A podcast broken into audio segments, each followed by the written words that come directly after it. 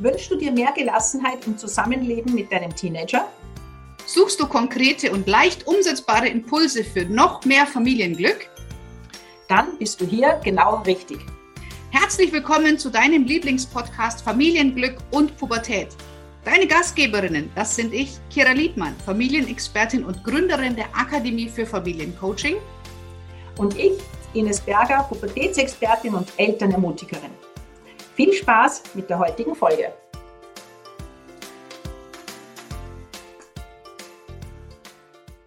In unserer heutigen Folge Familienglück und Pubertät geht es um ein Thema, was uns in dem Coaching-Alltag, in der Zusammenarbeit mit Familien zurzeit immer wieder begegnet. Und zwar, dass die Trends, die Jugendlichen aufsitzen, die Jugendlichen mitgehen, immer schnelllebiger werden und dadurch viele Jugendliche wirklich in so eine Identitätskrise kommen. Denn Pubertät bedeutet ja, sich von den hm, Familien abzunabeln und in neuen Bezugsgruppen gemeinsam ein Stück des Weges zu gehen in Form von gewissen Trends. Das können gesellschaftliche, kleidungstechnisch, Ernährung, wie auch immer die aussehen. Und dadurch, dass die Trends sich gerade so schnell wechseln und vor allem nach den zwei Jahren ähm, Corona-Krise, jetzt mit der Unsicherheit, mit dem Ukraine-Krieg, viele Jugendliche hier ja ihre Identifikation verlieren und gar nicht wissen, wer bin ich eigentlich, weil sie keine Trends haben, die sie dauerhaft mitreiten können. Und über, ja, über dieses Thema, das nehmen wir uns heute an und sprechen drüber. Und deswegen auch gleich meine Frage an dich, Ines, begegnet dir dieses Thema, diese fehlende Identifikation in den letzten Jahren auch immer wieder in deiner Beratungsalltag? Ja, absolut. Also das, was ich merke und der Trend, der geht ja eigentlich schon eine ziemlich lange Zeit, aber jetzt momentan ist, entwickelt sich es noch schneller gefühlt für mich, ähm, weil die Jugendlichen, du hast es ja schon angesprochen, die müssen sich abgrenzen, die müssen ihre eigene Welt kreieren, die müssen ihre eigene, also diese auch diese Abgrenzung zu der älteren Generation und das ist für Jugendliche schon in den letzten Jahren im, wirklich immer schwieriger geworden, weil ich kann mich erinnern, als ich Jugendliche war, war klar, ähm, bunte Haare, Miniröcke, zerrissene irgendetwas. Also da war schon eine ganz klare Ansage, ja, da ist Rebellion. Aber heutzutage gibt es ja fast nichts, was es nicht gibt, ja. Also von den Tattoos angefangen über Piercings, das ist alles so ein Stück weit normal. Das heißt, die Generation jetzt tut sich wirklich schwer, so Statements zu finden und so wie du das, also für sich zu finden, um, um diese Abgrenzung auch zu leben und sich selber ja neu aufzustellen und zu identifizieren und über dieses herausfordernde Thema, das jetzt gerade ist, dass es immer schneller wird, ist es für die Jugendlichen natürlich auch ein Stück weit eine Krise, würde ich sagen um zu schauen, hey, wer bin denn ich eigentlich und welche Erwachsene möchte ich auch irgendwann einmal sein? Ja, und ich glaube, das erklärt auch, warum gerade so manchmal vielleicht konservativ wirkende Trends wie Fridays for Future, wie weniger Plastik, das sind einfach Trends, die, die langlebiger sind und Jugendliche das einfach eine Konstante bietet und sagt, okay, dann engagiere ich mich bei Fridays for Future oder ich bin für weniger Plastik oder wie auch immer nachhaltige Kleidung, weil das sind Trends, die eine Zeit lang ja, länger zumindest bleiben und ihnen dann auch eine gewisse Konstante und eine gewisse längere Gruppenzugehörigkeit ermöglichen. Denn wir Eltern, wir sind tätowiert, wir Eltern haben zum Teil rasierte Haare, wir haben auch jetzt zerrissene Jeans. Also wie du gesagt hast, es wird immer schwieriger, sich hier zu, zu unterscheiden. Und dann geht es eher eben in Umweltschutzgedanken, weil wir haben das quasi kaputt gemacht und die Jugendlichen reparieren das jetzt und können sich da von uns abgrenzen. Das ist so ein bisschen meine Theorie dahinter. Ich weiß nicht, wie du das siehst. Ja, also ich empfinde es auch so, was dabei aber vielleicht jetzt auch neu ist, dass die, dass die, ich glaube, dass momentan so die erste Generation ähm, wahrscheinlich in der Weltgeschichte ist, wo die Erwachsenen auch von den Jugendlichen lernen. Also das ist schon auch etwas Neues. Also ich kenne Familien, die leben jetzt vegetarisch. Ich kenne Familien, die fliegen nicht mehr auf Urlaub, weil die Kinder nicht mehr mitfliegen, sondern die fahren mit dem Zug. Also das wäre auch früher wahrscheinlich nicht möglich gewesen. Also dass die Eltern von den Kindern lernen, ich denke mal, das trägt dann schon auch ein Stück weit, und da sind wir ja jetzt wieder bei unserem Thema auch mit dem Familienglück, wenn die Eltern bereit sind, da auch mit den Kindern mitzugehen, in Beziehung zu sein, nicht dagegen zu kämpfen, sondern sie auch ernst zu nehmen, dann fällt es den Jugendlichen aber auch leichter, sich, ja, ein, sich zu positionieren, den Weg zu gehen. Das heißt, sie, wenn wir bereit sind, auf sie zuzugehen und ihnen genau zuzuhören, neugierig zu sein, ja, wirklich in dieser Beziehung zu sein, wie ich das immer sage, dann müssen die nicht gegen uns kämpfen. Weil das Problem ist, wenn sie gegen uns kämpfen, dann schwächen wir sie noch mehr, weil wir ihnen quasi die Energie und wenn du das so siehst, ja, die, dieser Kampf, dann kostet es den Jugendlichen so viel Energie, ähm, gegen uns zu kämpfen, dass ihnen das die,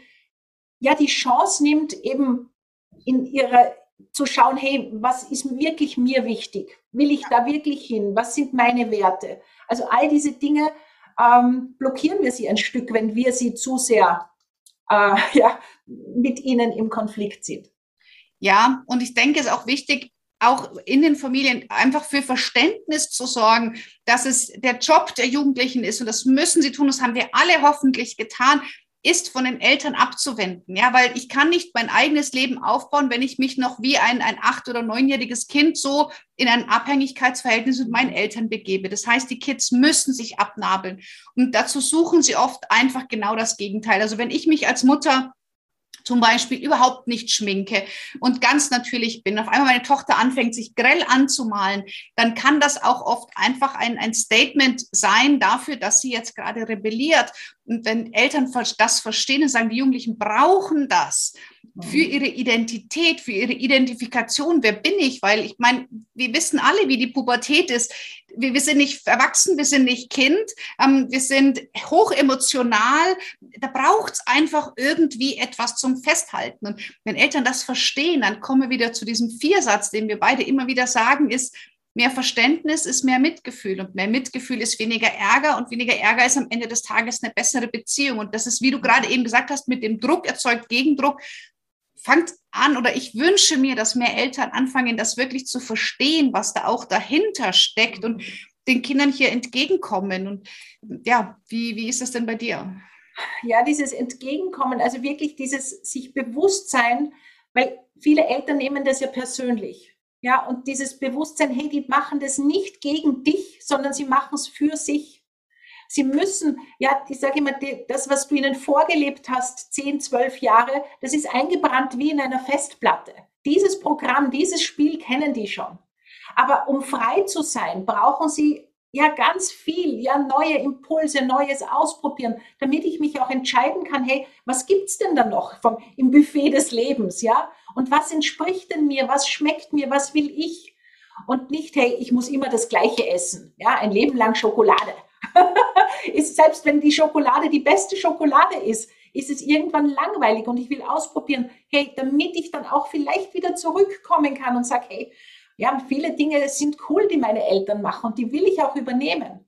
Aber ihnen diese Freiheit zu schenken, zu sagen, hey, du darfst dich entscheiden, welches Leben du leben möchtest. Ja.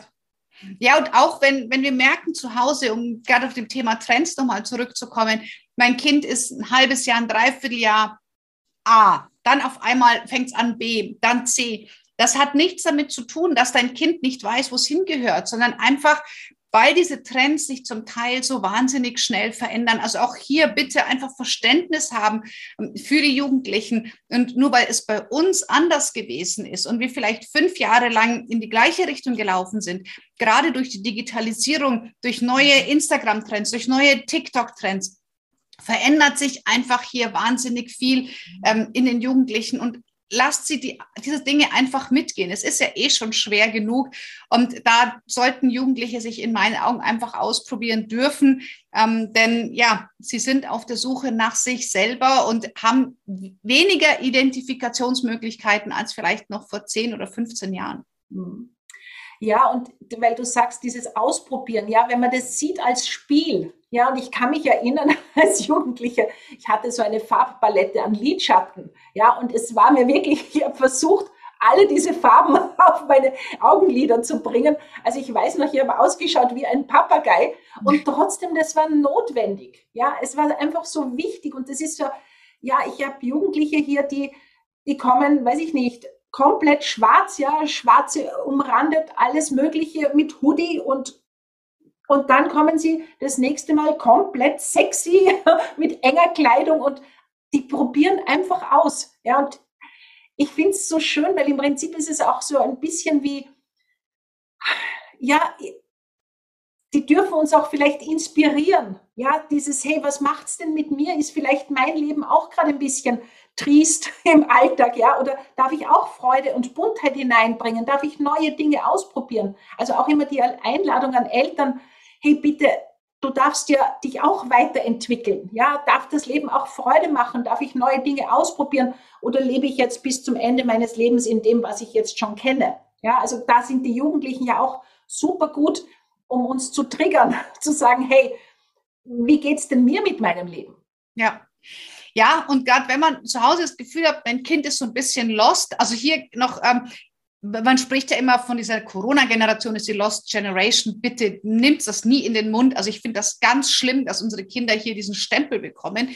Aber wenn man so das Gefühl hat, mein Teenager ist so ein bisschen verloren, dann könnt ihr natürlich auch zu Hause einfach gucken, was sind denn so Konstanten im Leben, was das Kind mhm. vielleicht aus dem Auge verliert. Ist es der Sport, den es seit vielen Jahren macht oder irgendetwas und sagt, hey, und da einfach immer wieder diese Routinen, diese Sicherheiten, diese Konstanten in der Zeit, in der sich einfach ja gefühlt wahnsinnig viel verändert. Ich meine, wenn ich mir vorstelle, ich hätte zwei Jahre lang nicht feiern gehen dürfen mit 16 oder 17. Also furchtbar, was da auch alles hinten dran hängt. Also daher sollten, kann ich das super nachvollziehen, dass viele Jugendlichen sagen, hey, irgendwie ist bei mir die Welt gerade total auf dem Kopf. Jetzt haben wir die explodierenden Preise, wir haben die Ukraine-Krise. Also ja, es ist klar, dass was, was da wahnsinnig viel Unruhe ist. Und hier wirklich gucken, was sind so Konstanten, was sind Routinen? Was sind Dinge, die meinem Kind einfach Sicherheit geben, Ruhe geben, dass ich nicht noch mehr auffühle, weil das eben auch zum Familienglück sorgt, dass mein Teenager die Möglichkeit bekommt, runterzufahren und nicht nur durch Streit und Druck und Erwartungshaltung noch mehr raufzufahren. Also das wäre das, was ich Familien unbedingt raten würde. Guckt, wo gibt es Routinen, Konstanten und Sicherheiten. Genau aber auch für mich als Mama oder Papa. Also wo hole ich mir auch die, und ja, weil wenn es dir gut geht, wenn du dich sicher fühlst, wenn du weißt, hey, ja, das ist jetzt eine Phase und, und ich kann gut, ja, wenn mein Teenager wieder mal auszuckt und mir vielleicht irgendwas drüber lehrt, ich habe für mich gelernt, gut damit umzugehen, ja, mir Auszeit zu nehmen, eine Runde um den Block, Atemübungen, ein Buch, was auch immer. Ja, ist gut für mich selber sorgen, dann gibt man den Jugendlichen nicht auch noch die Verantwortung für das eigene Glück. Ja, sondern für mein Glück bin auch ich ein Stück weit verantwortlich und ich kann damit den Jugendlichen auch besser unterstützen, weil geht es mir gut, geht es den Eltern gut. Ah, geht es den Kindern gut? geht es den Eltern gut? Geht es den Kindern gut? So heißt es. Absolut, ganz genau. Und ich glaube, dem ist auch gar nichts hinzuzufügen, Ines, oder? Was sagst du? Also ich denke, wir haben hier ganz tolle Impulse gegeben. Und auch hier, wie immer, wenn du Fragen oder Anregungen hast, schreib an podcast.akademie für Familiencoaching. Findest du auch in den Show Notes. Du kannst auch direkt der Ines eine E-Mail schreiben. Auch hier findest du alles in den Show Notes. Genau, bei mir ist es podcast.inesberger.at. Genau, in diesem Sinne, hoffen wir, dass wir dich hier wieder inspirieren konnten, ein, ein, ein, zwei Impulse mitgeben konnten für dich und dein Familienleben. Und ich persönlich freue mich ganz arg, wenn wir uns in der nächsten Folge wiedersehen. Ich nehme an, du auch. Ich freue mich auch. Alles Liebe bis dahin. Ciao. Tschüss.